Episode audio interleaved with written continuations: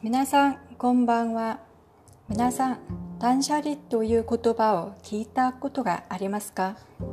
日本では少し前からこんな言葉が流行っているそうです。要は、様々なしがらみも含めて物を整理することを言います。整理整頓をよくする人は、ほとんどが使わないもの、それ以上必要ではないものをよく捨てる人です。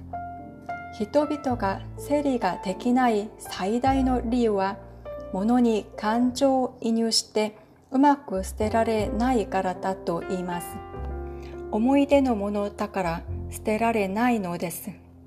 そういう意味では、手書きの手紙は一番捨てがたいものなんじゃないかと思います。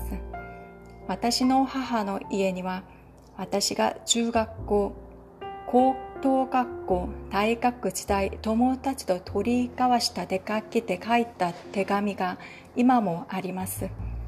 私は物を捨てるのが下手です。物についている思い出を捨てるような気がするからです。金銭的な価値はまるでないんだけど、捨てることができません。これは多分捨てると思い出を思い出すきっかけがなくなるんじゃないかと怖いからだと思います。皆さんはどうですか？皆さんには捨てられない思い出の品ありませんか？今日はここまでです。また明日。